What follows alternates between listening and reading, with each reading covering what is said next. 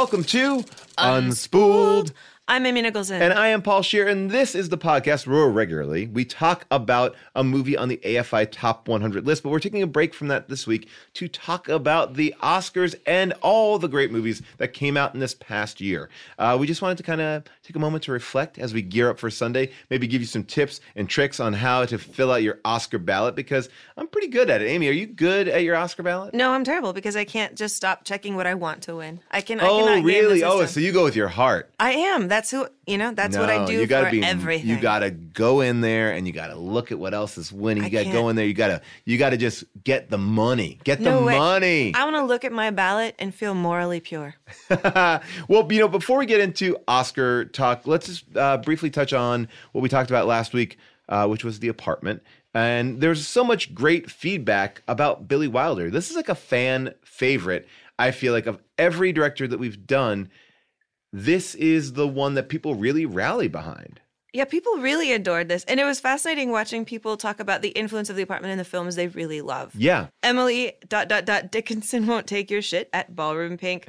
Um, she wrote, "I consider The Apartment my favorite movie, and it was sort of remade in 2000 with Loser, and also I feel almost famous has apartment vibes, which is really true and something we should have brought up. Like Cameron Crowe, Oh, yeah. loves loves Wilder. Did a whole conversational book with him. Tried to actually get Wilder to be in Jerry Maguire." Yes. And tried so hard, brought Tom Cruise over, was like, come on, let's all hang out. And Yeah. Wilder was like, yeah. But yeah, th- I think Cameron Crowe the most has tried to put that reins on. And I think, I mean, We Bought a Zoo is very Wilder. oh man, I'm not even gonna go there. Uh, but I will say, if you are interested in uh, Billy Wilder, I think those conversations are great. That book is amazing. I, we referenced it a few times on this show, and someone actually brought up in that book they uh, give us a little insight on where the name Sheldrake came from. We talked about how he used that name Sheldrake a bunch, and it comes from an athlete, a basketball player who played for UCLA called Ed Sheldrake, and you can actually see a picture of Ed uh, in that book, and we actually posted a picture of it on our Twitter feed as well. Um, you know, and also people were saying that there's a lot of influences of the apartment in films that you wouldn't normally see. Uh, Peter Crooks at Popcorn Picks said that uh, Sam Mendes and Alan Ball said that the apartment was a part of American Beauty, which is an interesting idea when you think of it. I would never have thought that, but when when you I understand the ideas of it, I guess yeah, there's some elements Yeah, to it some anti-corporate, some frustration in your position in the world. yeah, I, you know, um, I mean, in a way, I think American Beauty kind of segues into us talking about the Oscars because that's an example of a movie that won so many Oscars that now we hate it. yeah, You yeah. know, You're right. And, and I, I don't know if we can watch American Beauty just the way it is. Like, I love the one of the, my favorite arguments about American Yeah. Beauty's importance, which I think we actually talked about when I did we had a, an episode on it for the canon, was that it's the last pre two thousand one 9/11 movie yeah, where you're and just I'm like, glad that you're using 9/11 now. thank you, I've been schooled. you know, you put a bunch of numbers in a row. How do you want me to say them? But but yeah, that it it comes from a time where we really thought the biggest problem facing men and women was our own boredom at our luxury and our lifestyle and our life of comfort that nothing interesting will ever happen to us again. I know. So I watching know. American Beauty now, I think the last time I watched it was maybe four years ago. I felt nostalgic for that time of just inertia. Well, you know, it was really interesting. I did a live read. Uh, Jason Reitman uh, did these live reads of classic scripts and anything from Ghostbusters to um, His Girl Friday. And we did uh, American Beauty, and we did it later. You know, I think it's probably four or five years ago now. And um, Adam Driver played the, uh, is that, was it, uh, He played he The played West- trash bag. Yeah, he played the trash bag kid. Um, and he was phenomenal in that role. And um, Bryan Cranston played the Kevin Spacey role. And it was really interesting because I really appreciated what Kevin Spacey did in that part even more after seeing Bryan Cranston do it because I think Bryan Cranston did a great job, but there was something, and this is a, an odd thing to say, but there was something like very sexual about Kevin Spacey in that part that um, I didn't really notice until I saw another version of it. And again, Bryan Cranston was great. It was a live read of the thing. It just was like it was something that I didn't ever pick up on that Kevin Spacey had this like sexy energy that was just a little bit more under the surface um, that you wouldn't always uh, you know equate with him. Now, obviously, he's much more mired in a lot of different things that maybe that was uh, coming from a lot of different places. But, who yeah, were you? Were you Mina Suvari? I was Mina Suvari. Uh, no, I don't even know. Like whenever I did those live reads, I was always like ten characters, and sometimes I'd have a good scene in there. I think I might have been Peter Gallagher. I think I I feel like I was Peter Gallagher, uh, and and a few other uh, little things across the way. Those movies sometimes get locked in amber because they were of a time and place like a Forrest Gump, and I don't feel like they always deserve to retain that time and place. I feel like, yeah, that's what we wanted right then, and now we've gone past it. And I think the most interesting films are the films that you can revisit that don't feel, uh, you know, of the moment. And I mean, you know, that that's is interesting. I wonder if we're ever in a calmer cultural moment, if we'll go back to the 90s films and like them more than we do today. Hmm. Yeah, I mean, you know, the '90s there was a lot of it, there's a lot of different vibes going on there. I feel like we didn't know what we were. I feel like the 90s were like movie high school. It was sort of like, I'm this now. Now I'm this, but I'm also this. Like, you know, it was like, you know, I didn't feel like there was hard R's really at that point. point, And there was, you know, comedies were a little bit softer and there like just a real mixed bag. I feel like uh, Wedding Crashers sort of started to take over the new comedy reigns later on and the dramas became more indep- like independent films became more independent. There was like there's this weird middle ground where like everything got trickier. They were like oh no now we've got to do like time inversions and scripts jumbles yeah and, yeah. I'd love to look at the 90s like that. Um, but uh, Amy, last week uh, you weren't here because you were on assignment in Sundance watching all of next year's Oscar films. But we decided uh, to ask everybody if they could come up with a category that doesn't exist that they would like to then award an Oscar to that category. So uh, you'll get the idea of it. Take a listen to these calls. The award for Is That Thespian Actually Cuckoo for Cocoa Puffs or Just Really Good at Acting goes to Mr. William Dafoe for The Lighthouse. For our next award, Best Use of Full Frontal Male Nudity, Ritual Suicide, and Heavy Dense Florals Used in a Non-Traditional Manner, the Oscar goes to Midsommar. Hi, I would like to nominate Knives Out for Best Poirot that was not a Poirot. Hi, I was calling to nominate The Lighthouse for Best Flatulence and also The Lighthouse for Best Performance by a Bird. Best Comedic Musical Suicide Montage goes to Happy Death Day to You.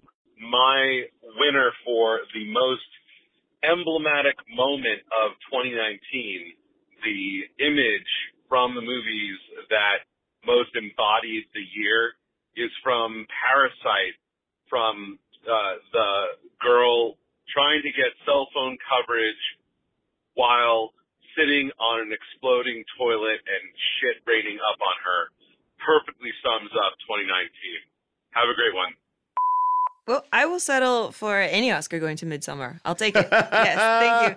And uh, happy Death Day to you. That I that montage was truly special. Happy Death Day is a good film. Like it is a legit fun horror film and I feel like it doesn't get I don't know if it's the title, but it doesn't get the um the proper props. I feel like it's as good as I mean, it's probably high praise, but in that vein of Scream, like we don't have those kind of really fun horror films like that. You know, I think Get Out is a really like fun audience experience. I think Midsommar is really dark, and I don't even call that a, like a full horror film. But I, I just like I like a little bit more of a, a comedy horror. I, I miss those. That's something the '90s did great. It it did, and Jessica Rothe I think is so great in those Happy Death Day movies. Mm. And you just had a birthday. I did. Did you spend the entire birthday singing "Hey, it's your birthday"? I did. I did do that, and I wore that baby mask around, uh, which I didn't know if that was right or wrong to do. Well, uh, did get me arrested. Having just come back from Sundance, yeah. there are some great comedy horror movies coming Ooh, out. Ooh, great! My favorite was probably uh, Bad Hair, which I've heard so much about. Oh. Uh, I'm so excited. It's fantastic. I read that script and I think it is really, really good. It is so good. It's by Justin Simien, who does Dear White People. It's about a killer weave. It's set in 1989. And what I had no idea the extra joy of this incredibly smart movie is going to be was that he's making fun of all the pop people of 1989 with oh. these pitch perfect Janet Jackson imitators, like another bad creation imitators. I oh, cannot all these wait. Music videos within it. It's so great. Well, you know, um, we we kind of blew through some of these calls. I just want to say there's a lot of calls for awards to go to the Lighthouse for non-acting awards, but really, I think The Lighthouse is one of those movies that really, if you saw it, made people not question, but I I like a movie like this. And A24 does these kind of films that are always, I think, really memorable. We talked a lot last year about uh, Sorry to Bother You, right? And and that kind of you're talking about Bad Hair. That makes me think like there's similarities there. And I feel like The Lighthouse is not similar to those movies at all, but such a unique vision that no one else could make it. And I love that for the people who saw Lighthouse, it really, I feel like there's a little club of did you see it? How many times have you seen it? And I don't even know if I liked it. And I love that kind of a staying power for a movie this year. And you know, it's it's a movie that I guess if, as we get into this Oscar conversation, you know, it's not really acknowledged. I think that people thought Willem Dafoe was going to get nominated, right? But he didn't.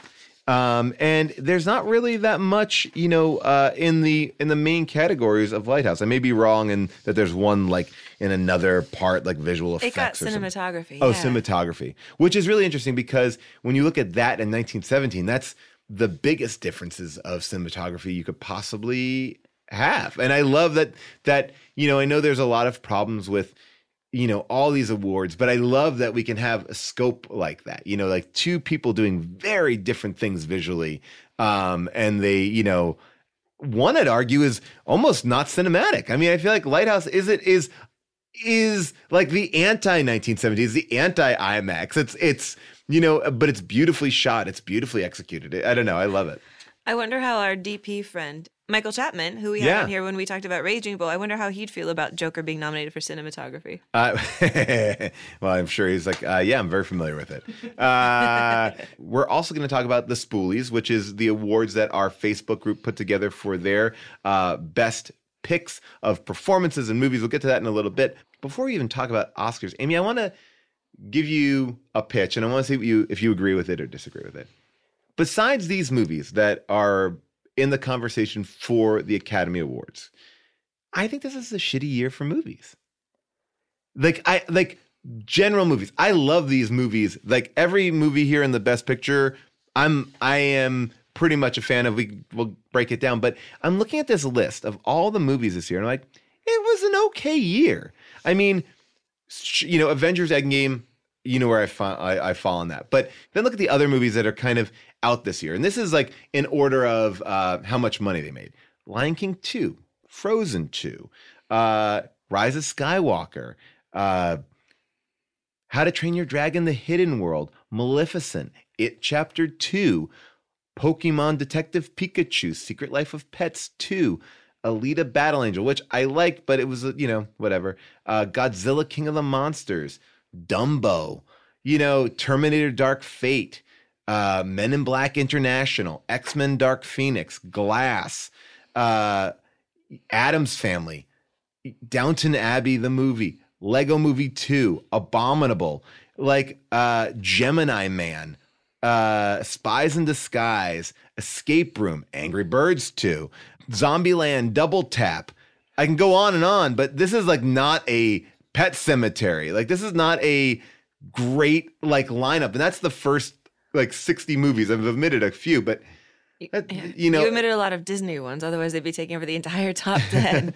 but I mean, that's like not like that's not an exciting year of popcorn movies. And I, I'm always a, a fan and want to support great popcorn movies too. And that, that it's a lot of like sequels that were not as good as the other ones. It was ones that were like, yeah, that was fine, but like, I, I you know, we'll talk about these like great films with amazing performances, but for me, I was a little bummed out. Like it wasn't like my favorite, like, ooh, you gotta go see it uh movie, you know, for the big ones.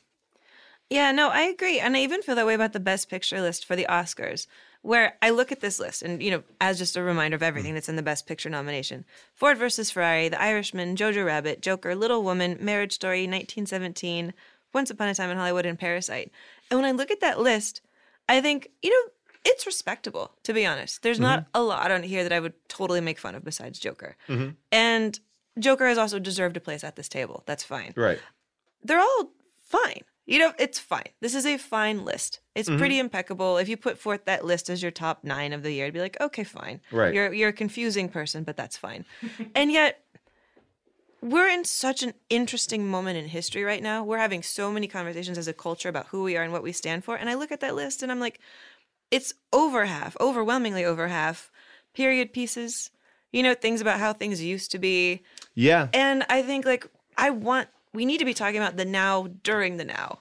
Which is why I'm I like at least that parasites in that conversation you because think- I would look at this list. You know, we talk a lot about like, oh, in 1969, this is what was nominated. And if people in the future looked at this list from 2020 in this really weird moment in history, they would be like, what was wrong with those people? Why aren't they talking about anything important? But do you feel like we're such a polarized country right now where people are firmly in their beliefs that you can't have a movie that really unites? It's not like a time for a movie like Weathering Heights where everyone's like, no, we agree with this. It's like, so people stay away from it. But I look at the, the Metacritic's top 20 films and I go, oh, well, this is, you know, like it's not very different than the Best Picture ones. It's Parasites number one and uh, Once Upon a Time. Uh, Uncut Gems is on that one. Portrait of Lady on Fire, which I have not seen but heard amazing stuff about. Um, you know, Little Women, Knives Out, um, The Farewell, which is a movie that I feel like you know uh, was surprised to not be on this list. Um, you know, there's some really you know Booksmart, uh, Midsommar. Uh, the Last Black Man in San Francisco, which I thought actually addresses what you're talking about. Like that was a really interesting film that I don't know if it came out too early or it didn't have enough star power in it, but that was a movie that I, I really thought was going to kind of come in and and be a surprise film because, like Parasite, it talks about gentrification to a certain degree, and it talks about you know the rich uh, moving in and and and pushing people out. You know, it, it's a very it's and and I would argue uh, that Last Black Man in San Francisco is almost more relevant culturally to us. You know, where you know obviously Parasites, uh, which I'm blown away that we have a, a movie.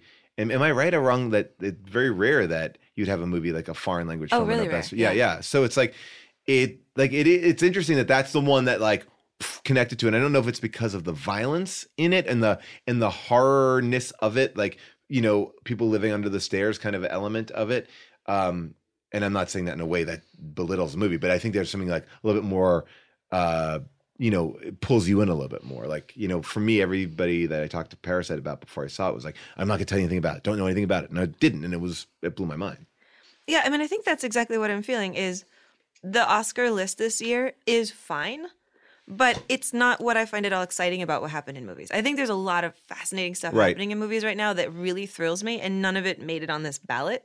Mm. And so I'm kind of like, eh, because I love Last Black Man in San Francisco. I think that movie is terrific. I loved Waves. I loved, of course, Uncut Gems. I loved so Yeah. many interesting indie movies that came out this year that I think are really raw and fun, and they feel fresh to me. Yeah. they feel alive. Yeah. And and I would I. I, I feel like we're going to be a little embarrassed when we look back at this year and say like, how did we miss all of these great things? Well, I how mean- did we not nominate them? But I get that's a par for the course, I suppose. But Well, it feels like we're are- really stubbornly blind right now. This is a very showy, like we're talking about the best picture. Like this is a very showy, like clean version of what a Hollywood movie is. It's a respectable, and I'm not going to say independent, but some of these are independent. Like there are varying levels of that. I mean, Joker's a really interesting thing, and you want to talk about addressing what's going on, and let's let's break it open. Obviously, like I always believe that, and I know we talked about the Joker a little bit, but I believe that when something is is winning all these things like I, like people always say like well I don't you know that person's not funny. I'm like well if they're selling out stadiums they are funny. They're not funny to you, right? So I have to say to me like I did not like the Joker. I like Joaquin's performance in the Joker. I think it's one of the best performances in the entire year, but it's not my movie. But I have to look at it and go like, well, but clearly people like it, and I think it is talking about something that is is what you're saying. It is addressing something in our culture. And I think two different groups are looking at this movie and getting two different things from it. You know? I agree, and I don't, and I also don't want to say that the things that I like about this list that I'm sounding like I think they're safe were safe. I think Mm-hmm. Ford versus Ferrari. I think a studio like Fox, RIP to the name Fox, Mm-hmm. making a very big quality, really enjoyable classic picture, classic two movie star picture, the kind of picture I wish that studios were making more of. I Right. feel like in the 80s and 90s we had an embarrassment of riches Yeah. in pictures like Ford versus Ferrari. To have a Ford versus Ferrari this year felt new again to me.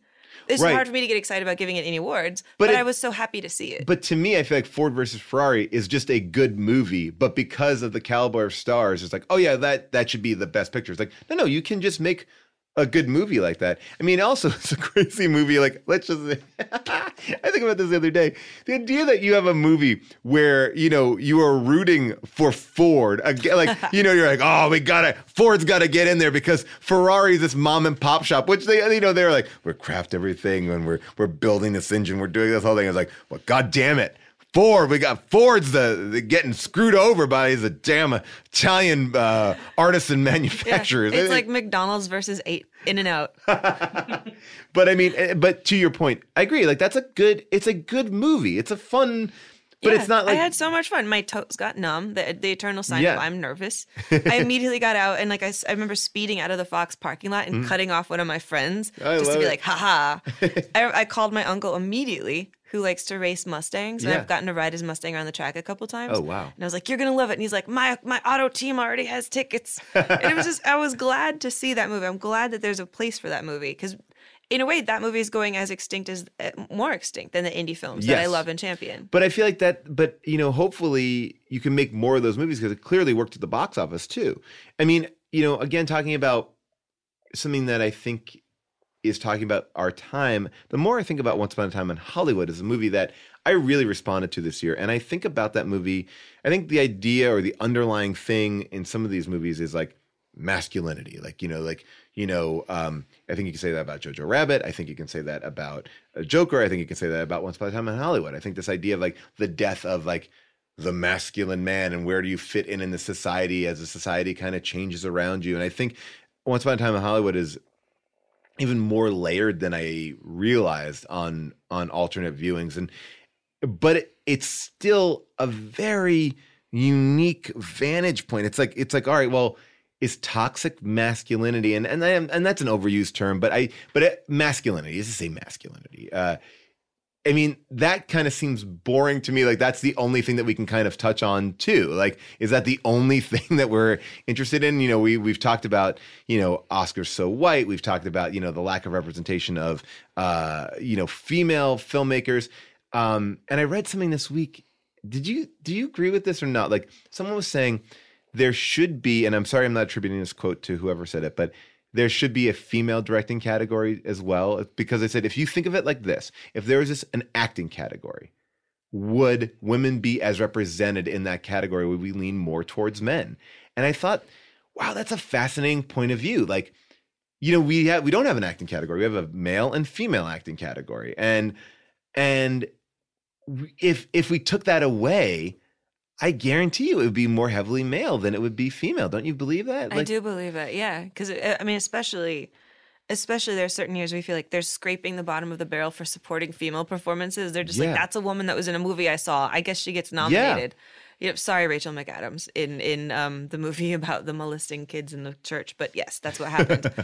yeah, I, I wonder, like, I mean, could it be a thing where there's training wheels, where for ten years we have a best female Oscar as well, Right. and then um and then see like if by the time we level everybody up we can take them away and then have them compete head to head I mean, I just I think it would be a very interesting experiment to be like, well, we've already broken down these categories by sex already. Like, you don't have to break down the best picture by sex, but wh- why not? Because it clearly seems like that is an issue that we can't. Not that it has to be even, but it seems like we're looking at a trend, and the trend is always this thing.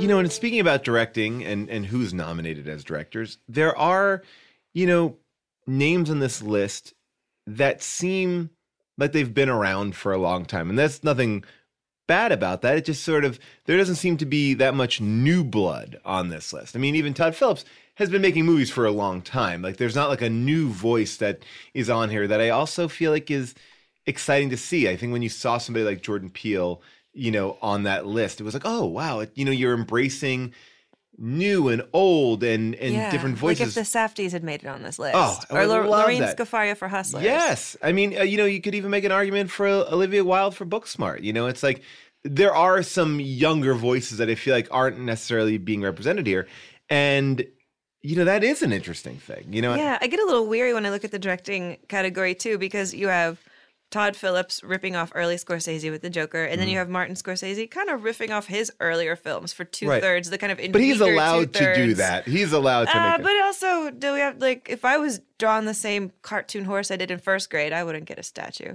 Oh man. I, am sorry. I, am sorry. No, right. I I like the last third of The Irishman, and I just I would fast forward through the entire first two thirds All right. All right. to get I there. mean, so I, I just wish he had made the film he wanted to make instead of rehashing the film that he had made. I don't mean to keep on like banging this drum for Tarantino, but I I do believe that I like the way that he kind of consistently evolves and it's a little bit surprising and you know even going into that movie I was like oh I, I feel like he's a director that really is taking his shots I know he's going to retire at a certain point and you know I think we have like what one more movie He left says one more. Yeah. If I was gonna place a bet. We could mm-hmm. place a bet now. Okay, yeah. And I like to bet with you. yeah sure My bet is his tenth movie.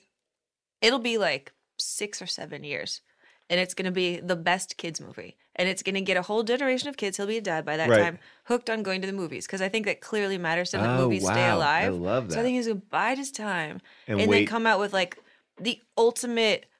Bad news, Bears. If Goonies was actually yeah good, like something first like that. wait a second hold on Oh. don't don't you sneak a thing like that in there uh you son of a bitch uh you know i definitely see that he's doing something very unique i obviously bong joon-ho i think is so interesting as a filmmaker and so different in what he does uh so i'm i'm a i'm a fan there and i i think that everything that sam mendes does is really always beautiful. But why the hatred on 1917? I mean, this is like a, a backlash is happening now in a way that I'm just like, whoa, like, how do we go from being, wow, that's so cool to this sucks. This is not as good. People, are, I mean, or at least online, I am seeing such tremendous backlash to this film. I know. I'm so tired of online backlash for everything. Yeah. It makes me weary of Oscars in general.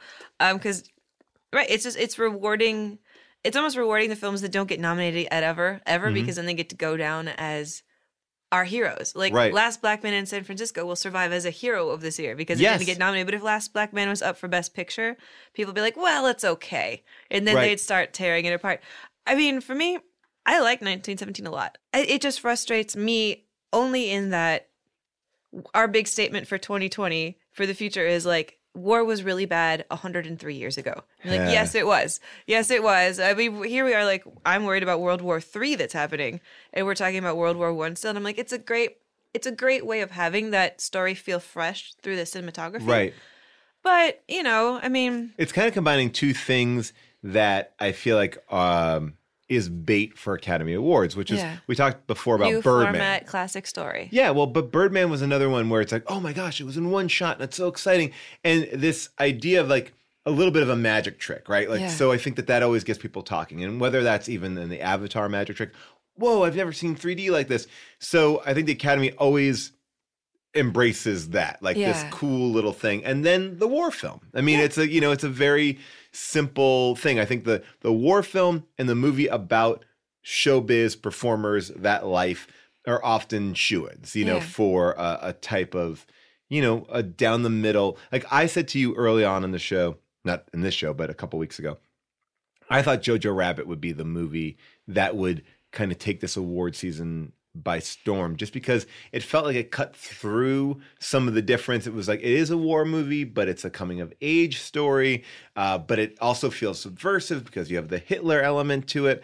Uh, there's a lot of you know had great uh, actors in it. You know, it just it felt like that was the movie that hey. Uh, you know, the, you know, Joker feels like it's pushing too much, or you know, or or uh, you know, it just felt like the movie that was going to kind of unite down the middle. I was totally wrong. Um, I mean, I mean, uh, with me, I just feel like Jojo Rabbit. It makes all these allusions to things where there should be jokes happening. Mhm. You know, like Hitler showing up when he gets hurt, like, "I'm Hitler. Oh no, you're hurt." Yeah. and that's really the only joke is that Hitler's there, being like, "Oh no, you're hurt." There's no extra joke on top of that. Hitler doesn't say anything that funny. right? He's Oh, just kind of there, and I'm like, what if you actually wrote the joke to fill in the space where the joke is? That the joke is just embodied by him.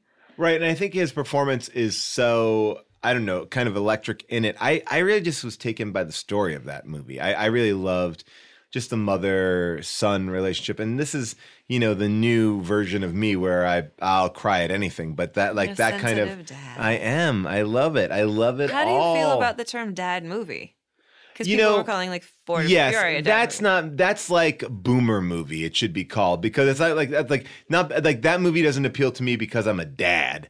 You know that that's a boomer movie. I mean, and, and that's a fine movie. Like it's like, I mean, maybe it is a dad. I don't know. I, it doesn't feel like like I, I'm in a different. I mean, you've like, got a it's sweet like my SUV. dad's. If it was like SUV Uh, versus by the way, Ferrari? it's not an SUV. It's a fucking minivan. Oh, Get I'm your sorry. facts straight. Sorry. That minivan shit is a Chrysler Ferrari. Pacifica minivan. Two TVs, one vacuum cleaner. Let's do this. USB plugs, regular plugs. I can do it all.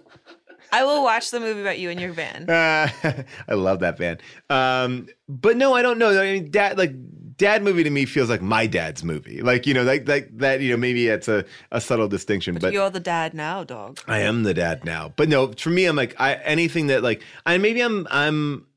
Uh, I'm so warped. I'm I'm a warped person because I don't know what's too extreme because I think of my background in comedy has made me been like so closed off to like oh yeah that's nothing that bad and then I also now am like so open that if you just put like a mother and a son or a dad and a son you make some allusion to something I'm like oh like and that like and that rocked me that the the last act of Jojo Rabbit rocked me I think just- that's wonderful. You're like a xylophone where you have all the keys working. You can go from the highs to the lows. That's beautiful. You're an emotional xylophone. I, I don't mind. I don't mind crying. I like a, I like a good cry. I mean, Um, if I was going to make calls here, I would like Parasite to win Best Picture. Yes. Because I, I like everything about that on paper. And I also really like the film a lot. I like that it's bold. I like that it's international. I like that we're in a moment where I do think we are moving internationally with Hollywood. I like that and to represent the fact that we are now much more of a global business than even 10 years ago. I think Bong Joon-ho, this is my favorite probably of his films. yeah, I agree. Yeah, I agree. I agree. I've liked all of his films, and he's such a huge deal. When we were in Korea this summer, Yeah. Um, they have the statue of the giant monster from um, the host is like on. They have a giant statue of Oh, it on the whoa. riverbank in when you're going between um, where we were, which is uh, Bucheon to Seoul. It's just right there on the river. Yeah, so I like that. I like us saying like we love your films. God, Yeah. do it. Um, but I would want Quentin Tarantino to win for directing because Interesting. I think that that film was just, you know, I'm sure he's a shoe in for screenplay, which is fine.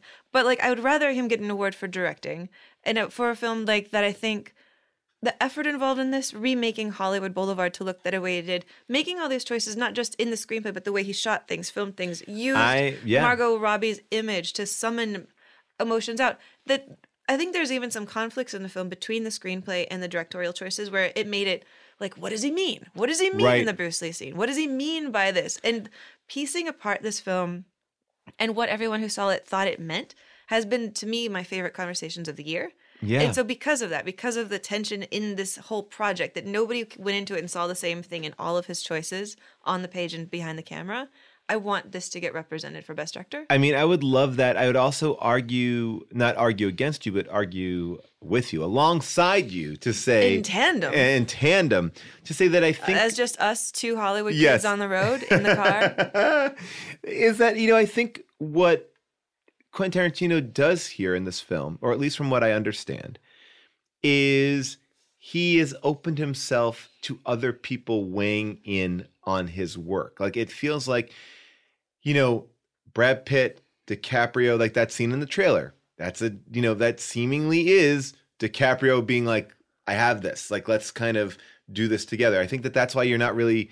I mean, as a WGA member, that script has not come out to me yet. Like that, you know, I've gotten scripts for every other every other script uh, you know but that one I'm, I'm curious because i i wonder if they need to get the real um shoot up like the the version that we've seen like not the version that was actually written i think there's a lot of people that weighed in and and maybe opened him up a little bit. And we've seen this in the past, like oh, and Kubrick is working with somebody else, and and they took that idea and they just kind of moves him a little bit off center because he's an amazing director and he's an amazing writer and all that sort of stuff. But it kind of creates a better product, and I think that that this movie does show like a growth and also it's a little less Tarantino, but in a way because these actors got to do their own thing, you know, or just weighed in a little bit more. I think it No, I feel up the- that generosity. Like Yeah. you feel a generosity for the creative process and everybody on that set. Yeah, I, I, I, there's something about that, and you know, I do fear that what you're gonna get is, you know, 1917, 1917 for best director and, and best picture. I, you know, it, I could be wrong. I don't fear it, but I feel like, oh, it's not as exciting to me as some of the other combina- eh, Yeah, combinations. because I think like 1917, it is a great feat of directing in terms of the difficult mechanical work of how did Yeah. you get this done? How did you get all your department heads here? But it doesn't have the layers of interpersonal performance that I like to see. Yeah. That I think we over that we talk about this a lot. That I think it gets overshadowed in directing.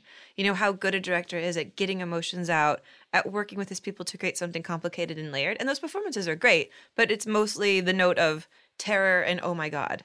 right. And it, they're great, great. and look, great, I've great, watched the uh, behind the scenes just- footage of that, uh, you know, uh, of that sequence, you know, where where he's running. You know, it's like it, where there's a camera behind the camera. It's it's it's you know, it's like watching an OK Go video. It's awesome. You know, you just want to like, wow, how did they do that? An Oscar for that one where they go to space.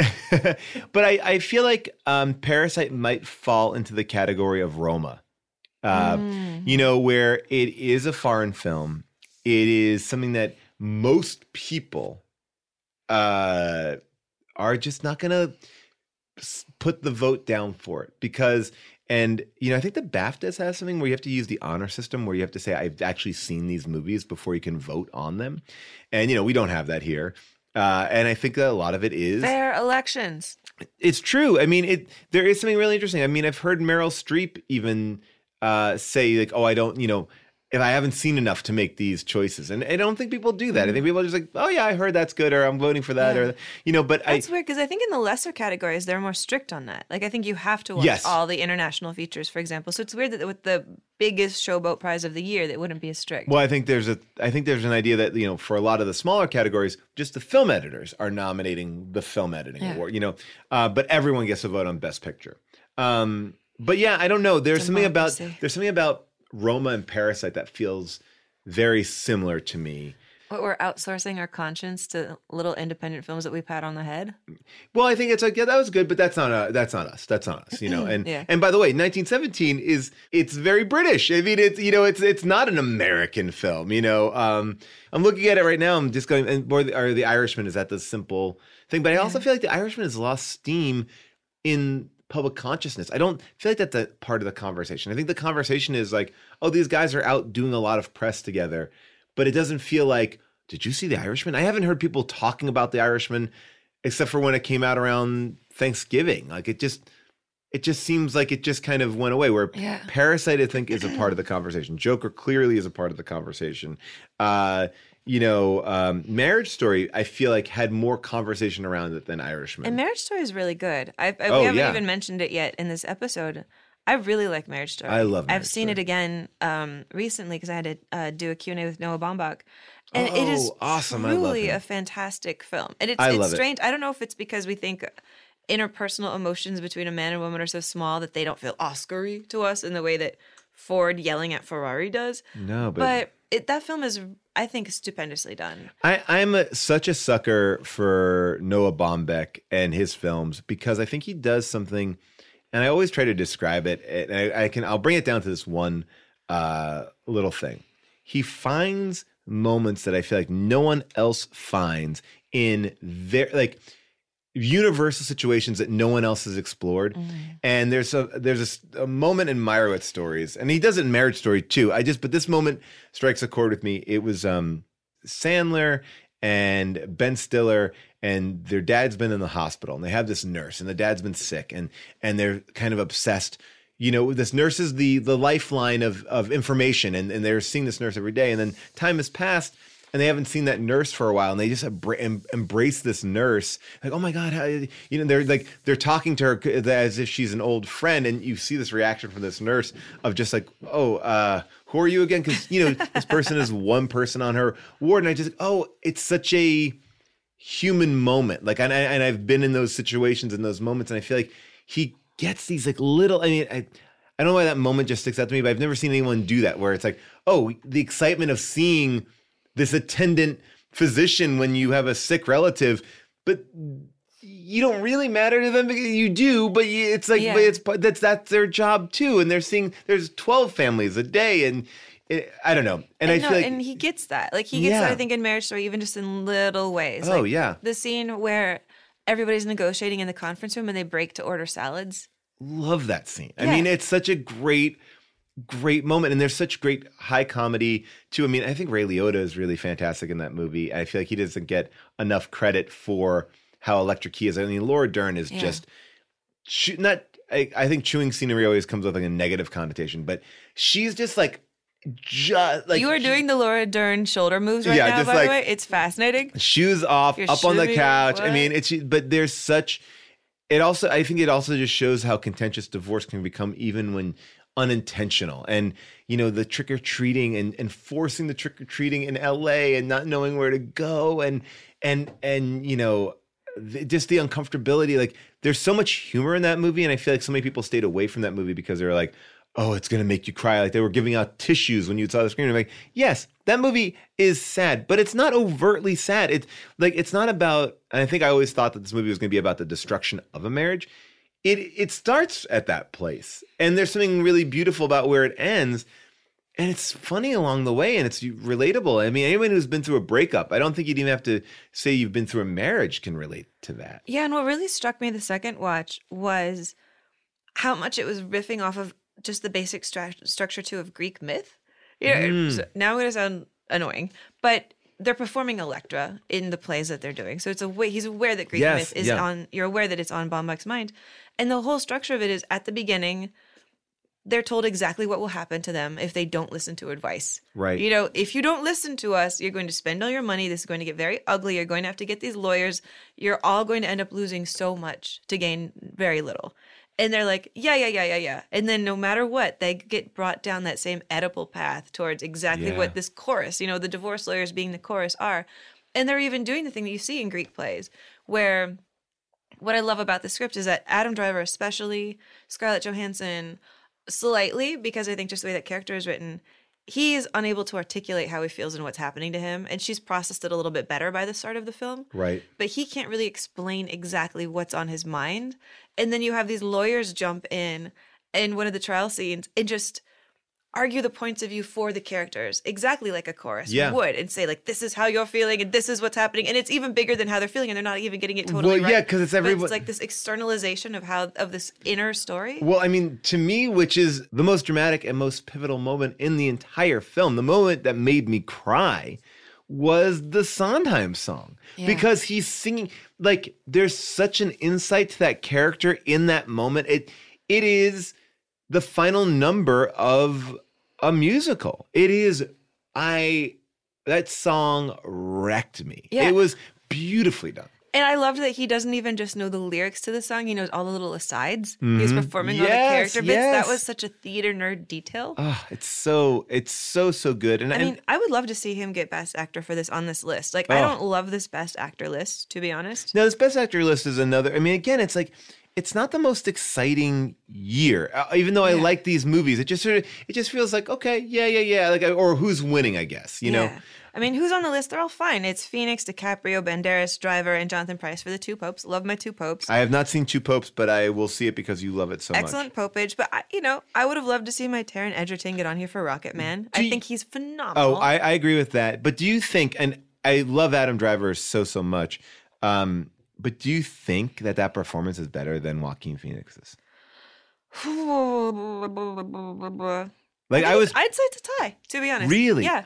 I, I- think Joaquin gets the I lost weight for this point. Oh bullshit! That's no. come on. It's not like he's not just doing that. I feel like I don't think that that's his style of acting. I really don't think that that's. he his style. lost 30 pounds. Uh, yeah, I lost thirty pounds for Black Monday season two. What- and you look great. Here's you. an Oscar. Here's Uh, a, this is a gold pen. Um, but uh, no, um, I'll only get that for if uh, if I if I gain thirty pounds. Uh, but no, I I don't know. I think that that performance is very unnerving and very different. And we talked about it on the show, and it clearly people have been embracing it. And and yes, it is showy. And I guess we're going back to this whole thing. What's the showy? Is it one shot? Is it you know it, you know what are we what are we embracing? But I think it is more than that. I think that he, as a performer, is more than that. Uh, Joaquin. I don't think that his, I don't think his choices are motivated by that. Same way I don't think Christian Bale is motivated yeah. by that. Do you think he is? I think Christian Bale is, and I think Joaquin has not been, but he's now he's going to get rewarded for it. I think all of I think Joaquin has done better work than this, Hmm. and he has not been re- rewarded for it.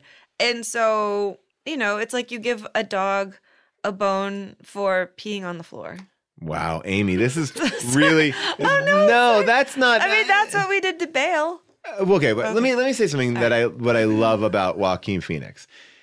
Clearly does not want this, right? Like not like not in a bad way. Like I think he's like this is not what he's in the business for. And what and the way that I can tell that and this is my theory on him is like he is using every moment that he gets up to win to make a speech to say something it's not the same one it's a different one it's the same way i feel about michelle williams i'm like fucking give her awards because i don't want to hear her talk because she is going to have a different point of view about something and every speech is different whether it's talking about the environment then he's going to do fire joe fridays with uh, jane fonda and then this weekend at the baftas i would you just play this because i think this is like he's saying he's collecting the awards, but he's also saying "fuck you," like not "fuck you," but like he's using his moment, and it's not about.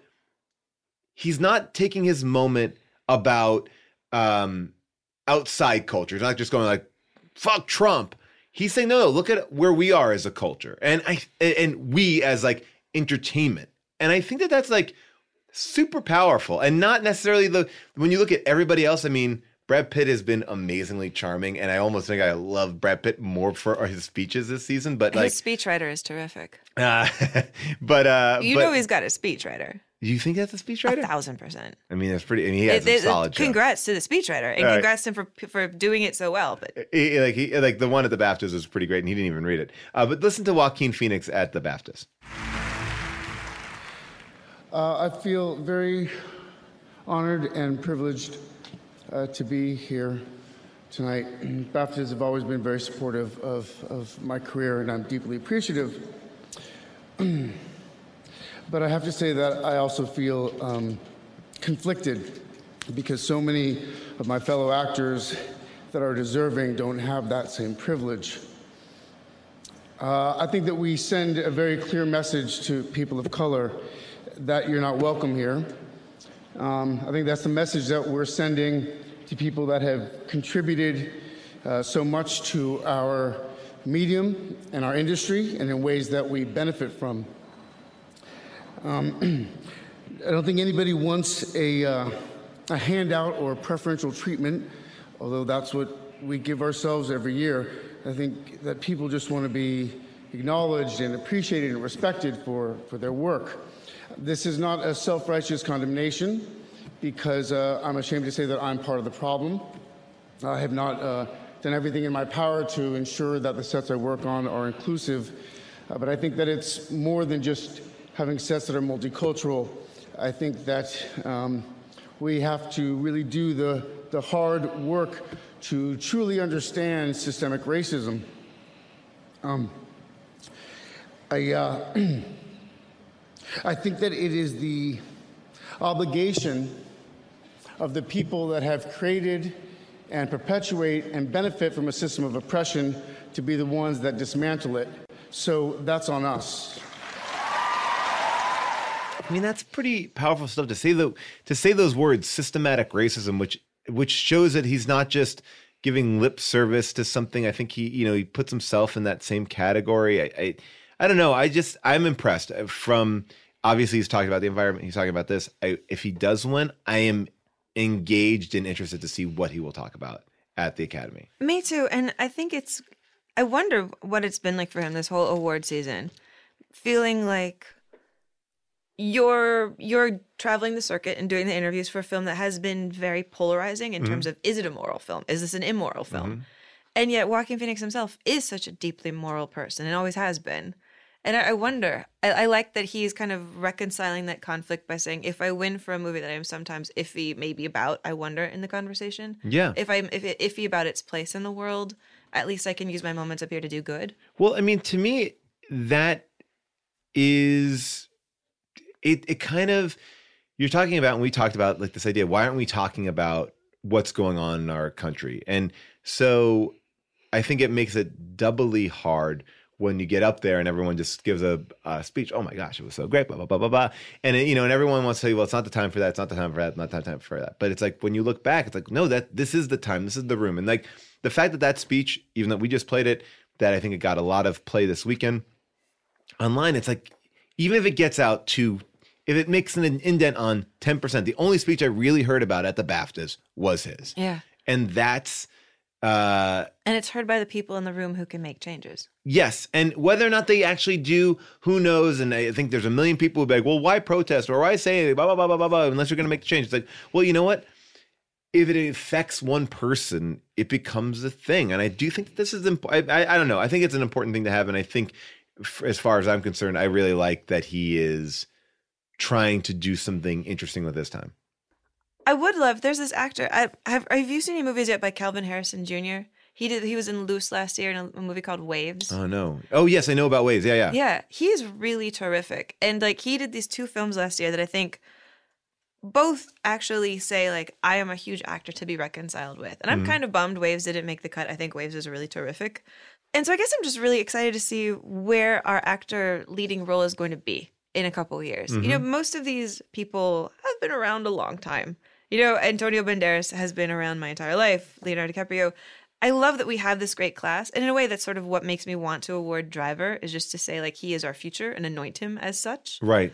Um, but yeah, I'm hungry. I'm hungry. All of these names have been acting since the 80s. Yeah, and you know what? Here's the thing. Um, I know I said this is like not an exciting year. Like, I just want to clarify that and go. First of all, I think the movies that we're talking about are very good. There's just like a lack of um, surprise in them to a certain degree. I think that's why Parasite's been so kind of fun because it's like, oh, this is different, and I think different is fun for me. Like, what is that movie? You know, and it, and I feel like when I read down that list of all these blockbusters, they're all sequels. They're all there's nothing. And where I'm excited, I think we can go to you know one of the other movies that made a ton of money this year that was original and fun and and got people excited was uh, Knives Out, which is you know Rian Johnson goes on here on the podcast, and I feel like I like that a movie like Knives Out is even in this conversation because it's it's just uh, a genre done really well that also then has and what you're saying an underlying point of view about well what's going on yes it is a murder mystery and it feels like an agatha christie but it is also making a statement about class and society so like um and very sneakily in a in a in a great way you know and and uh and I love it. I love that he used those people. I think the way that Agatha, Agatha Christie used her characters to, you know, represent different parts of culture and class. He did that in this thing, and and it worked. It worked in a major way that didn't uh, alienate, and it pull people together. And you can still make a statement and make a fun movie, and it can get this kind of a big award. I agree. And I feel like I'm setting up this domino chain in my head Mhm. where, you know, if we can get Knives Out to an original screenplay, Yeah. then that frees it up so that I'd feel great if Quentin Tarantino won directing. Right. And then that would free it up for Parasite to win Best Oh my Picture. And I like this domino Yes. that could exist in the world before. I mean, I would if love that. 1917 wins for original screenplay, I mean, that's a video game screenplay. Right. Run over here to the barn. Escape the flying plane. I'm not. I'm not disagreeing with you. Um, but let's talk about actresses. Um, this is an interesting year for you know actresses. Uh, you know, Renee Zellweger is is clearly the front runner, and it's a movie that I have not seen, so I'm going to be very honest about it. Uh, but I've heard the movie's kind of garbage, but she's amazing in it. Yeah. But it's also weird because, like, wait, what? Like, this is like I've seen her on the cover of magazines. Their comeback year. No one's talking about Judy. I, I, I don't know, like who's seen this movie. Why is she the front runner? And I have, and, and believe me, I'm a I love Renee Zellweger. But I, can you explain this phenomenon to me? Yeah, I mean, I'm guilty of it. Like, I profiled her for Town and Country this summer because of Judy. Okay. Uh, so I saw it back then. And yeah, the movie is kind of garbage, but she's amazing in it. Right. And she just, to me, it was such a great dovetailing of, you know, an actress, Judy Garland, who was really mistreated by the system, and Renee Zellweger herself, who I think has been really mistreated by the system as well. I think she's such a talent. And when I profiled her, I went back and I read every interview she'd ever done, you know, because I love, I'm a research yeah. nerd. So I started at the beginning, and she shows up, and it's like, oh, hey, we have the newest incarnation of Shirley MacLaine from The Apartment. Welcome. You know, and she's so Yeah. cute and she's so talented, and we love her. And then she does um, a lot of great films. She's really popular for a minute. She does Bridget Jones's Diary and she gains that weight. Yeah. As soon as Renee Zellweger gains weight for Bridget Jones' Diary, I swear to God, every single interview from that point on only talks to her about her weight. It's like, how'd you lose the weight? How'd you gain the weight? How'd you gain it again for the sequel? How'd you lose it again for the sequel? What do you do? What do you like to diet? And she goes from being respected for her talent and her charisma in the 90s to being like, just like, tell me about your yoga. You like to run? And they just focus only on her body. And it got really depressing reading it. And you realize here's a woman with all this brains and talent that gets kind of ignored. And she and she just, you know, then whatever. And that doesn't happen with you know somebody like De Niro who Yeah. gains a ton of weight and loses weight. You know when he's in Untouchables, like you know, and and his you know like it- the conversation continues of him being an actor. It's never about.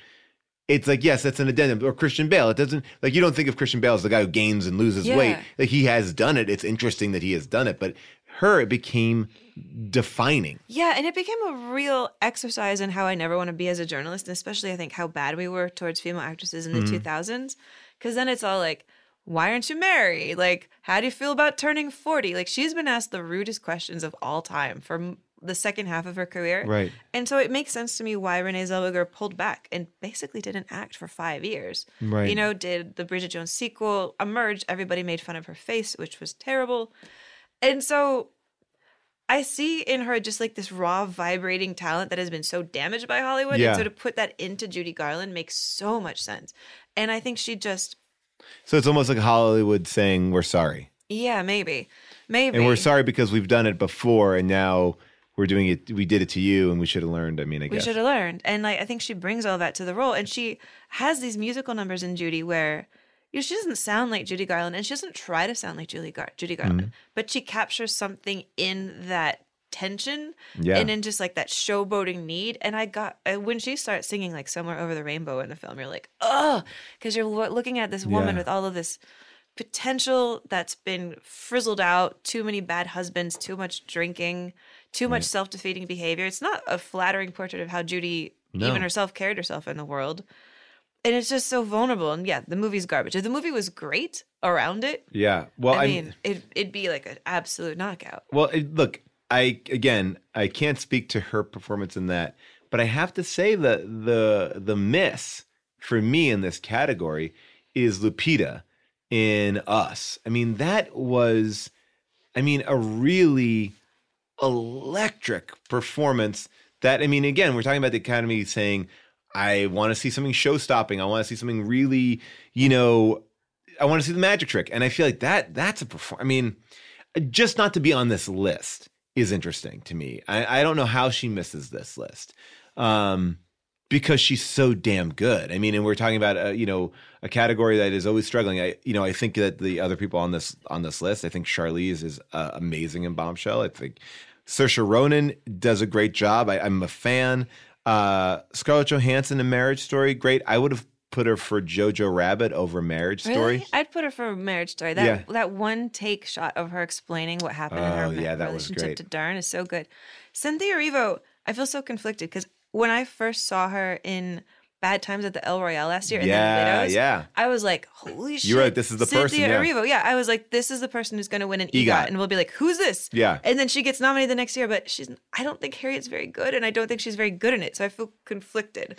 I mean, yeah. I mean, I don't know who you knock out in this category because these are all great performances, but I just feel like Lupita not being on this list is shocking to me. The one that breaks my heart is Sienna Miller for American Woman, which is a movie nobody saw. Oh, yeah. And you couldn't get any traction on it. But Sienna Miller is so amazing in this movie. It's a story about a woman whose teenage daughter goes missing at the very beginning. Yeah. And it's just the next like 20 years of her life, basically. You watch Wow. her kind of grow up, grow up with the kid. It's like, well, 15 years.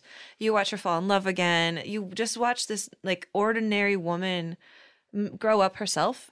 And it's Oof. absolutely unbelievable. It's truly one of the best acting performances I've ever seen, and nobody saw this movie, so it makes me really sad. Um, also, at LAFCA, we gave Best Actress to Mary Kay Place for a movie called Diane, which also nobody saw. Would a portrait of a lady on fire even be eligible in this category? I mean, I guess it could be because I mean, Parasite is there, but I mean, I've heard that the performance of the lead in that film is uh, amazing. It is good. She's good. I saw her in a Sundance movie where she played a girl who's in love with a carnival ride, and they have a lot of sex with the carnival ride. She like rides the ride I at night. love that. I mean, you know, I'm obsessed with that idea of people being in love with inanimate objects. There's a very under the skin sequence in it. It's called Jumbo. By the way, they're making that into a TV show now. Oh, really? Yeah. Well, she has like sex sort of in this surrealistic world with the carnival ride, and she gets covered in oil in this all white landscape. Whoa. Yeah. I'm excited. Um, you know, I know we're we're kind of busting through this because I want to get to uh, the spoolies, but supporting actors, I'm all in. This is a great. This is a great mix. I just, uh, you know, let's let's not uh, separate them. Let's just put them together and just like you got. I just think you guys have uh, really fantastic choices across the board here. Uh, we already talked about Laura Dern. Oh, I guess Scarlett Johansson is nominated for Jojo Rabbit here as a supporting. Hmm. Oh, I, I forgot about that. Yeah, that she was nominated twice. Yeah, I mean, for supporting, ah, I'd kind of love. I mean, to me, Jennifer Lopez and Hustlers makes me sad. I think that she should have been on this list. the other ones are Billie Lourd and Booksmart because She You could have that movie and it's fucking all you talk killed. about. She the fact that she's not on this list is shocking to me. Me too. shocking. It's she is amazing in that. Really, really, really great. absolutely. And then the last one is I I am shocked she's not on this too, and I really feel like this is a huge miss. Hmm. Da'Vine Joy Randolph for Dolemite is my name. Oh, yeah. She was the She's best part. I liked that movie, and she was the absolute best part of a movie that I liked a lot. She's so incredible. I And she was in two movies at Sundance this year too, and I'm like, Da'Vine Joy Randolph, this is your time. Like, I wish she was here to announce that we are entering the Da'Vine Joy Oh, I would Randolph love era. that. Do you think that Anna Armas uh, from Knives Out should be on that list? I think Anna Armas's next film. Okay. Well, not James next, Bond? next, not the James Bond one. I think she's a really magnetic actress. hmm Um, I want to see. I want to see what else she does now. I Okay. want- like now that she has been a star, because I've been watching her since she was in that really crazy Keanu Reeves movie. Oh yeah. um, where she plays like knock knock knock knock, where it's like this like crazy threesome happening, and like she's broken and evil. Yeah. I mean, she's just alive. I, I really like her a lot. I mean, I like her a lot. And you're talking about like electric and alive performances. I, I we we barely touched on it, but Uncut Gems. Because I was just thinking, like, who else gave great supporting acting roles? And I was like, well, I love LaKeith in Knives Out. Yeah. And I'm like, but I fucking love LaKeith in Uncut Gems, and I think he's such a great actor. And we've talked about him now numerous Yeah. times. You know, he's like tied for my well, Yes. second place of my top two favorite. I actors. love it. Well, who's now number one? It's Michael Shannon. Oh, okay. Um, but LaKeith is both roles so different. Uh, Uncut Gems. I mean, I also think uh, Sandler was completely, completely robbed. Completely. Uh, honestly, Kevin Garnett was really good. And I yes, I would be happy with a Kevin Look. Garnett supporting actor nomination. I would take. I mean, look, I would take. I, there, you can make an argument for a lot of the actors in Uncut Gems. Yeah. I mean, just the intimidation factor of the guy, the heavy, uh, you know, and Yeah, that guy. you know- Bogosian? yeah. Yeah. I mean, no, not Bogosian. No, the no, guy, Bogosian. uh, the guy who he hires. Oh, who yeah. had never really acted before. I mean, there's just. I mean, that's the Safdies. I mean. I could go on. We've been trying to get the Safdies on this show uh, to talk, and maybe we'll do it around home uh, video release. But there, that is a that is a treasure bin of great performances, great directing, great screenplay. Eh, Like talk about alchemy as far as creating a very interesting, unique film. Wow, like a hundred percent. Like so.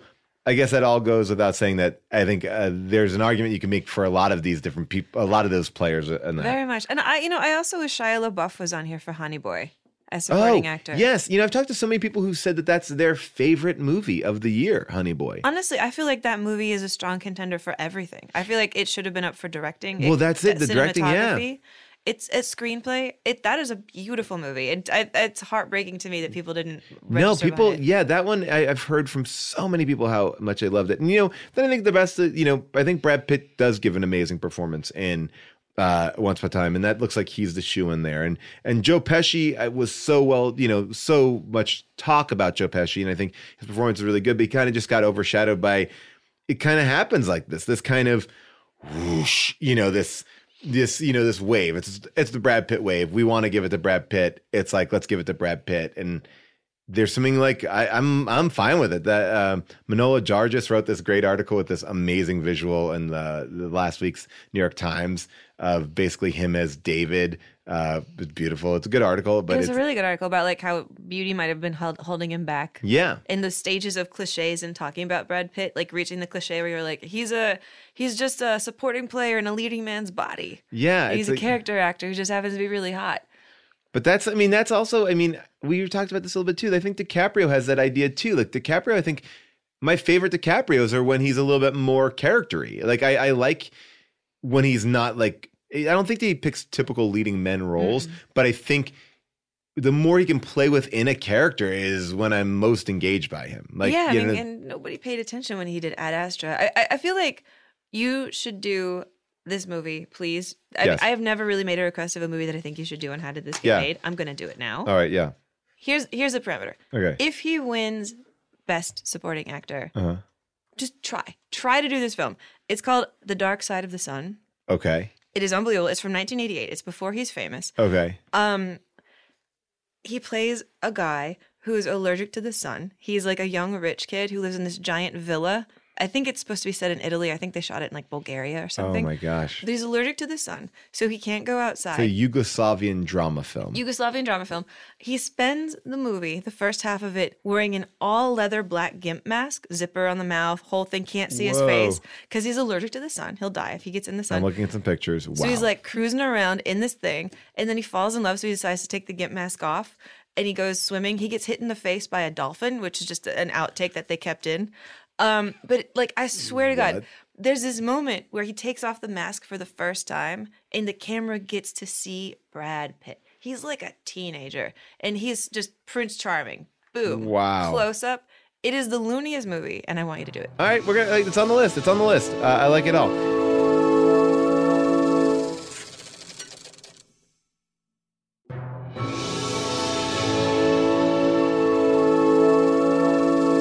I feel like for the most part, we've been hearing a lot about what we think, but want to see what the uh, the uh, spoolies think. These are our listeners who are on our Unspooled Facebook group, and sadly, we're not featured in the Super Bowl ad of the best Facebook groups, and that is a shocking omission. Super Bowl ad. Um, but uh, let's kind of go down their list because I think they are kind of in the same vein that we are. Um, uh, adaptive screenplay because that's something we haven't talked about here in the Oscars, and I feel like there's a real big uh, movie in this that we haven't even really touched on yet in our conversation, which is uh, Little Women, which is you know uh, a movie that's been done before, and a movie that I think has had a little bit of controversy around it because you know people weren't even showing up to the Academy screenings of this film, and this is Greta Gerwig's follow-up film. Uh, I love this movie. I thought this movie was great. Are you a fan of Little Women, or is that like is that your jam? I mean, I'm a fan of the movie. I'm a fan of this movie. I grew up, you know, I had this mother who was very much always trying to instill in me feminist ideals. And for some reason, when I was a child, I hated that. Yeah. And I was like, what? But she spent my entire childhood giving me like inspirational books about young women who did important things in history and trying to read Little Women to me at night. And I was just like, no, give me Stephen King. Um, I love that. so yeah, I was always against Little Women because I just thought it was like old. Yeah. And I think she No, that's how I felt about it too. Like, I mean, or like when I remember seeing the Winona Ryder one, I was like, all right, this Yeah. is like, yeah. And I feel like my mom would always be like, they were happy getting an orange for Christmas. Why do you need a present? Yeah. So I was like, screw all that. Screw those little women. Uh, but no, I loved this movie. It was so vital because my main memory of Little Women being only half interested in it growing up was that the person who had my name was a bitch. And I was like, great. Right. Uh, and that I couldn't wait for the one who dies to die. I was like, she's boring. Let her die. um, but this movie, I still couldn't wait for the one who dies to die because, like, I've never cared about that character. I'm, I don't know. But but to see Florence Pugh make a case for Amy trying just to make the best out of her circumstances, Yes. being like, oh, here's the landscape. I can't do much unless I marry. Well, then I'm going to marry the coolest fucking dude and I'm going to get rich. How do you feel about that? I love that. It was like such a validation of doing the best with what you can, living Well- in that world and being tough about it. I mean, I I'll just say like I am becoming more and more of a fan of Greta Gerwig. Not that I wasn't, but I just I I loved you know Lady Bird. Uh, I really really loved this, and this one took me by surprise because I think she did something, and I'm sure people can come at me and and tell me I'm wrong, but that I haven't seen many people do, which is modernize a period piece. Like that movie felt vibrant. It felt in the now. It felt um, smart and funny, and it didn't it didn't push you away. It also looked beautiful. I mean, shot on film. It looks, you know, she is such um, a meticulous director. I've listened to her speak about, you know, everything from the costumes to the to uh, you know the rooms to you know how she did rehearsals with these characters and made them all perform for each other you know like you can tell there's something really special going on with that cast i, I think again the same way we talk about once upon a time in hollywood it's like well written well directed and you can make an argument for everyone in that cast it's really really well done really well yeah, told and I think she saw through that book. She saw through it better than I ever did when I was a kid. Yeah. And she saw the vibrancy of it that I missed when Yeah. I was little because I was like, uh, tedious. They all try to Yeah. do the right thing, blah, blah, blah, blah, blah. And she saw this story about what it's like to be a young woman and think that the world is so clear and you know exactly what you're going to do and you're not going to make any compromises and you are ready to take on the world. And it it it only after the fact it reminded me of like when I was a teenager I thought I could do fucking anything and I Yeah. was ready and I was bossy and I in the book smart model too, you know. Yeah. You feel like you can take it all on. And it's not that you get more cynical with age, or maybe it is exactly that you get more cynical with age, but I've never had quite that purity of like, fuck yeah world that I did when I was a 15 year old girl. And that was just here. And that's what made, I think, Little Women feel so alive. I I totally agree. It's a shame. I mean, it's it's shocking that she's not nominated as a director. I'm always blown away, and we talked about this a little while ago in the other episodes. Like, how do you nominate a movie for Best Picture but not director? It seems to me that everything I know about movies, from being in them and from seeing them be made, is it is a director's medium. It is not a producer's medium where oftentimes when it's best picture it's the producers are you know like it is a director's medium. The reason why that is good the reason why the script is better you know the reason why the performances are there the reason why it's edited the way it is the music everything. Like yes producers are amazing but it is the director's vision to be like that's the only movie that doesn't have you know or not the only movie. It's it, it is you know that that i just I, I can't wrap my head around it. I can't wrap my head around it especially because they've already shown that they like her. You know mm-hmm. like you know she's already broken that glass ceiling. Like and i could i could see it an argument made for somebody else who had not because oh we don't know this person whatever i'm shocked i'm shocked i you know i really loved it I mean, I am hoping. You know, my favorite thing that I think I saw at Sundance. By the way, I saw the new Lonely Island movie, the one that's like Groundhog's Day, but you're trapped at a wedding in Palm Springs. oh yeah yeah i heard cute. it It's I, cute. i it sold for 69 cents higher than the Than Yeah. um than uh the birth of a nation. yeah Uh, but I saw this movie, Promising Young Woman, that's coming out. uh-huh It's directed by Emerald Fennell. It's the Oh, one yeah. that has Carey Mulligan. oh everyone talks about this one yeah Yeah, it is unbelievable. And I saw that movie with like a group of variety people. We all like went out for a giant steak Yes, dinner I and then went to this, an yeah. eleven thirty showing of it. And because none of us were reviewing it, we all had flasks of whiskey. Well, two of us had flasks of whiskey. Other people shared from ours. Um, and we left, and two of us worshipped it. One of them was like just blown away and trying to figure out what he thought, and another one hated it. But all of us came out being like, Emerald Fennell is a director. She is a capital D director. Like you feel her personality, her intelligence, her her screwing with you as the audience. Yeah. You're in command of somebody who knows exactly what they're doing. And I'm like, Emerald Fennell, I am all on as like the female director of the future that I really hope we recognize next year. I think that film's gonna be polarizing as hell, but she is the real deal. I, I I'm excited to see it. All right, so um, adapted screenplay. Our spoolers picked Little Women over the runner-up, which was uh, Jojo Rabbit. Um, and let's go to. Uh, you want to take a couple? I'll take a couple. Yeah, let's take a couple. I mean, one thing that I like that the Unspoolies do, and by the way, I want to give a shout out to the people who put the Unspoolies together. It's Holden Martinson, it's Michael Linsenman, it's Adam Seasy, and Shay Casey. Thank you guys so much. I can't imagine what it's like to get all this balloting together and also to come up with cool new categories. Like yes, I love these. Youth Performer. The winner for Youth Performer went to Kaitlyn Dever for Booksmart, who is So good. unbelievable. Also, she's also great and unbelievable. And the runner-up was Roman Griffin Davis for Jojo Rabbit. Very Fantastic. adorable little kid. I love those curls.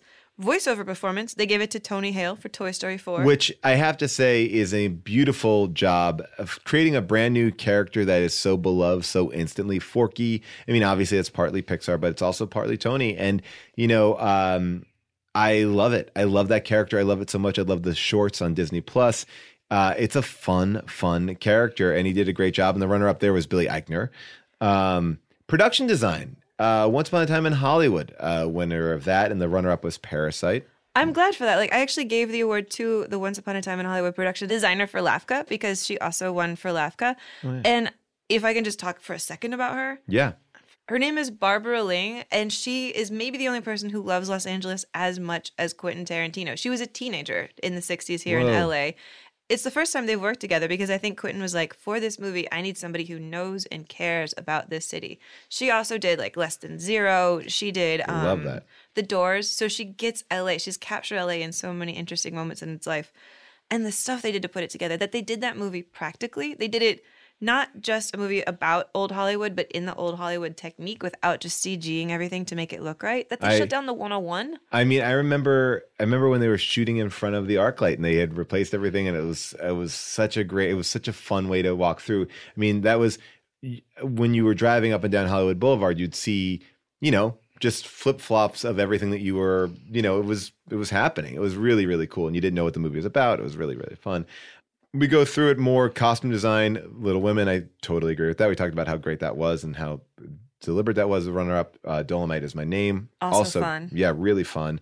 Uh, original score, Little Women. Runner up, Us. That's interesting. Um, I don't know if the score resonated to me on Little Women. Uh, that wouldn't be my first one. Um, I really love the score this year for I Lost My Body. That was my score Mm. of the year. I mean, well, I think a lot of people are also saying, uh, like Joker has been winning a lot of for score, and I do think that music cool, man. She's really, really cool. I, I, there's something about her that I really like too, and I, I like, you know, again, I don't want to not throw uh, attention to Joker, but I think that that you know this this list seems a little anti-Joker, uh, just basically looking at it. Um, but I, I think that score is something that is actually really cool in that movie. Um, So for original song, the Spoolies gave it to "I'm Gonna Love Me Again" from Rocket Man. Yes, thank you you for some that. Rocket Man love on that. And the runner-up was a movie that also I I'm glad to get recognized. Glasgow, No Place I Come From, Wild Rose, because Jessie Buckley, real deal. She's a real deal actress. I, I want to just, you know, we we have sound mixing. They gave it to 1917 over Ford versus Ferrari, but then they, uh, I want to talk about two categories together, which is sound editing. Most likely, sound editing is going to go to 1917. My gut is that's what's going to happen, and I really love that they gave it to Avengers Endgame because when you look at that movie like that, nothing is happening. Like nothing is, you know, like they're creating all those sounds. I am blown away by the work of the people at Skywalker Sound and what they do. I worked up there this year.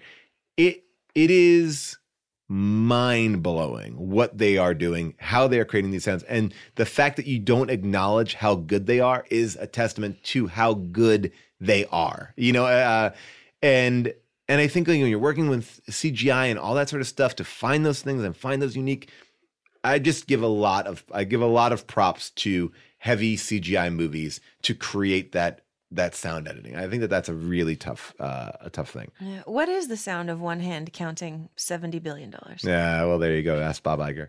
Uh, and then um, that was visual effects and sound editing. Um, makeup and hairstyling went to Bombshell in their uh, list, which I think you that's a pretty strong. You can make a strong case for yeah, that. Yeah, very much. Even just what they did to John Lithgow, and the runner-up was Little Women. And I find I'm glad that people notice the makeup and hairstyling in Little Women because I, I, you know, I keep hearing the critique that people got very confused watching that movie, Mhm. and I've been trying to figure it out. And I wonder if part of it is that some people aren't as attuned to watch for changes in hairstyling and makeup as other audiences. Right, Because right. as a person who's always looking at the hairstyling Yeah. and makeup, I was like, I know exactly what timeline we're in. Right, yeah, you're seeing I totally agree. um, stunt coordination, John Wick three, uh, another great. You know, look, this is uh, this is their own category. Obviously, there is no category for stunts, which is a shame in the Academy Awards, especially as we get into all these giant blockbusters and these amazing stunts. And you know, I think Keanu Reeves is an amazing stuntman. So David Leitch, you know, obviously comes from that background, pulls together the best people, and of course has a clipper in it. Boban fighting in that scene. Love Boban, uh, former clipper. Um, but I think that you know, like you know, I, I'm I'm happy to see a little stunt. I mean, I'm surprised that we haven't put stunts in the Academy Awards yet. Um, ensemble cast, uh, Parasite over Knives Out for them. Those are their two. I agree with that. That's solid choice. Solid I, choice. I would go Knives Out over Parasite. I only in the sense of I I feel like Parasite was a it's a good ensemble, but like Knives Out is like an on I don't know. There's something about it. It's like such a massive cast that's equally weighted. I think like they really are dealing with like four people in Parasite. give or take. Uh, whereas, I mean, Knives Out is really like Yeah. it- they- to walk away and you be like, I know I can talk about every one of those characters. I Yeah. know though, and that's uh, you know, I think that there's something really, I don't know, I think really well written and I mean, they- my only issue with the Knives Out casting is just that for having my two favorite actors, they didn't seem to be giving my favorite performances of those actors. That Michael Oh, okay. Shannon wasn't ultra Michael Shannon-y. Yeah, but I feel like, but that's an actor though. He can't, he like, he can't always be that. Like, I think he did a great job. I like that he was a little bit more low status than you normally see him. I like that. He's when he's whiny. Um, Um, cinematography, they gave it to 1917, runner-up Mm-hmm. Lighthouse. Film editing, also Parasite. Um, wow, I like that Parasite's also cleaning up in the technical categories. Yeah. Runner-up was 1917. Animated feature. The Spoolies gave it to Toy Story 4 with the Right. runner-up I Lost My Body. I could be happy at least with I Lost My Body at second place. That movie is so good if people haven't seen it. I'm gonna go see it, and I, I want to just give a shout out for Toy Story 4. I, you know, I don't know if it's my favorite, but I really love the theme that they're dealing with in that movie. I- you know, every one of the Pixar movies has so much weight to it, and I like this idea of like knowing when it's not time to give up, but it's like you know, I think we're talking about this idea that each one of these Toy Story movies are like about an idea of like how we are in our profession, and I feel like this is a time where I was like, and now i my usefulness is over, and I'm going into this you know his retirement with this person that he's actually like he's he doesn't have to work anymore. He can just make himself happy and, and make this choice. I thought there was something really sweet and beautiful about that. And it's this heavy concept to have in a kids movie and a beautiful one. I know that you don't like any of these movies so whatever but no, uh, I'm just now I'm thinking about Toy Story 5 being set at the Pixar offices and it's all the pens and pencils of the animators at Oh, Pixar being like, maybe it's time you retire us as well. Can we please be retired? no stop it. I love all those movies.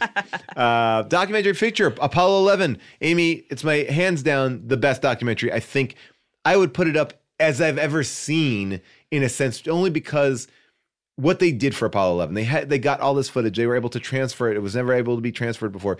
We are watching history in a way. I that movie I've talked about that movie more than anything I've seen. And like there's a lot of sensational documentaries. I gotta see it. Oh my gosh. da, da, da. But that, whoa, holy shit. It I is mean, a huge feat. It's it's, history. It's amazing that like watching another Apollo 11 story is as riveting as it is. I am fascinated by the emotions I felt watching Apollo 11 were just like this is a time when we could come together. Like Mm. it's one of the most divisive years in American history and yet to see that when this country makes its mind up to do something big, Yeah. you can look at all of these people, you know, in in Florida with the the crazy sunglasses Oh, on and the love it. crazy outfits, drinking the old beer, watching that rocket go up in the sky. It it was really emotional. I loved it. And I think American Factory as a runner up, also a great choice. I really Yeah. enjoyed American Factory a Really good. lot. Honeyland, if people haven't seen Honeyland, I uh, do you know what Honeyland is about? no. It's about a Macedonian beekeeper. Okay. A woman who lives in a very small hut with her mother, and they get these neighbors who move in next door to their Macedonian bee farm. And it's this dude who has a lot of kids, and they don't care so much about how to properly raise bees, and they wind up just fucking up her life. Oh, and it's wow. the smallest story, but it's also about, you know, environmentalism and Yeah. and commerce and a little bit of like macho know-it-all. This guy being like, Rah, I'm just gonna cut down the bee tree. And she's like, No. I love that. It's really lovely. Um, they they created a category called non-English language feature, and and uh, Parasite won for that, and runner-up was Portrait of a Lady, which we talked about. They have another thing called first uh, first feature, which I love. And that's something that you know, kind of um, what uh, the Spirit Awards has, which is I think we should be embracing that, and I think we could get more people involved. Booksmart and The Farewell tied. Um, I think that that's actually. I love that. I love that. And the runner-up was Last uh, Black Man in San Francisco. Which I'm glad Joe Talbot got because that same shiver I was just saying into seeing um, Promising Young Woman, that's how I absolutely felt in Last Black Man in, in San Yeah. Francisco. Here is a director. I love it. Uh, Best Supporting Actor Brad Pitt, uh, runner up uh, Song Kang Ho from Parasite. That's who we awarded at Laugh Yeah, uh, uh, really, really good. Uh, supporting Actress Florence Pugh from Little Women, and then their runner up was Jennifer Lopez. I, don't disagree with that, but I feel like Laura Dern. I don't. I loved her in that movie. I How don't many- know. How could you take it away from Laura Dern? Can we make another secondary bet? How Yeah. many Oscars do you think Florence Pugh is going to win by the time she dies? Oh, she's gonna get some Oscars. She's so good. She's so, so good. I feel like you could nominate her for basically anything she did. She was even really good in Fighting with My Family. Well, that's I what wish she'd people been are saying. for Midsommar. No, uh, yeah, she's great. Um, I just feel like I love. Uh, I don't know. I just love. I love Laura Dern this year, but I also, I mean, you know, look, Yeah, that's this is supporting is the best category. They should have two winners for each one because it's so. That's where all the best performances are, in my opinion. I always feel like, oh yeah, I, I, can't argue against this.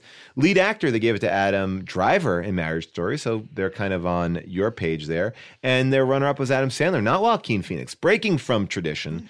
Um, Double Adams. yeah, uh, they also recognize A split Adam vote. Adams are breaking up the vote. Uh, Lupita, they recognized her for lead actress, and the runner-up was Saoirse Ronan. Um, do you think Saoirse Ronan deserves like in that category? Like, I thought she was really, really fantastic, and I sometimes feel like it's not a showy role, but she's so capable in like there, like. I felt that way about Adam Sandler. Like you watch Uncut Gems and you're like, oh, this movie, and then you're like, oh fuck, Adam Sandler's doing something masterful here, but it's like it's not necessarily like I'm acting, you know, like we were talking about this Yeah. idea like it's like it's just it's carrying the whole movie on its back. They both do.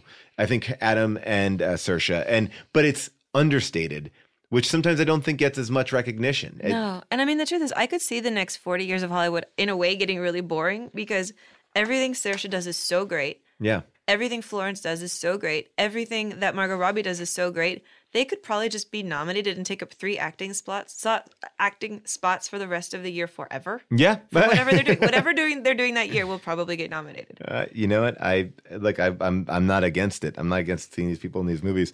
And now we're down to the last two. For director, their winner was Bong Joon Ho for Parasite. Runner up, Greta Gerwig, Little Woman. Great. Love that. And motion picture, bum, ba-da-dun, Parasite. Parasite, and then their runner-up, Once Upon a Time in Hollywood. I can't argue with that. I'm not. I'm not mad at that. I'm not mad at this list. Uh, Spoolies, you did it. You did it well.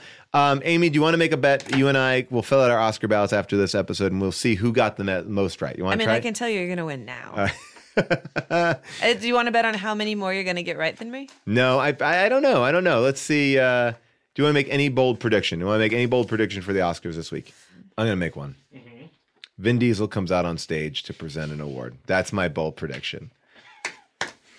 I don't I don't know if he's been announced. I'm going to type it in right now. This is going to be a surprise Oscar presenter. Let's see. Vin Diesel Oscar presenter. And he's going to say we're family. That's when I'm I'm going to predict Vin Diesel on that stage saying the word my family. That's my bold prediction. Okay, you know what? To make this a true FF competition, Yeah. I'm going to say The Rock comes out Oh yeah, fuck and yeah. says we're family. Yeah, well, that's you know, it's not his catchphrase, but yeah. All right, sure. All right. um, Amy, a pleasure talking about the Oscars. Tune us in next week for Sound of Music. We're back at it. We'll kind of have a little Oscar reaction at the top, and then we'll get into Sound of Music. Oh, let's make you guys sing. What if we took, I would say, the easiest song to sing, the, the, the least screw upable, if you are me, uh, Do a Deer. Why don't you call into us, sing Do a Deer? We'll, we'll make it up all into a whole mashup. Let's all harmonize together like we are the Von Spools.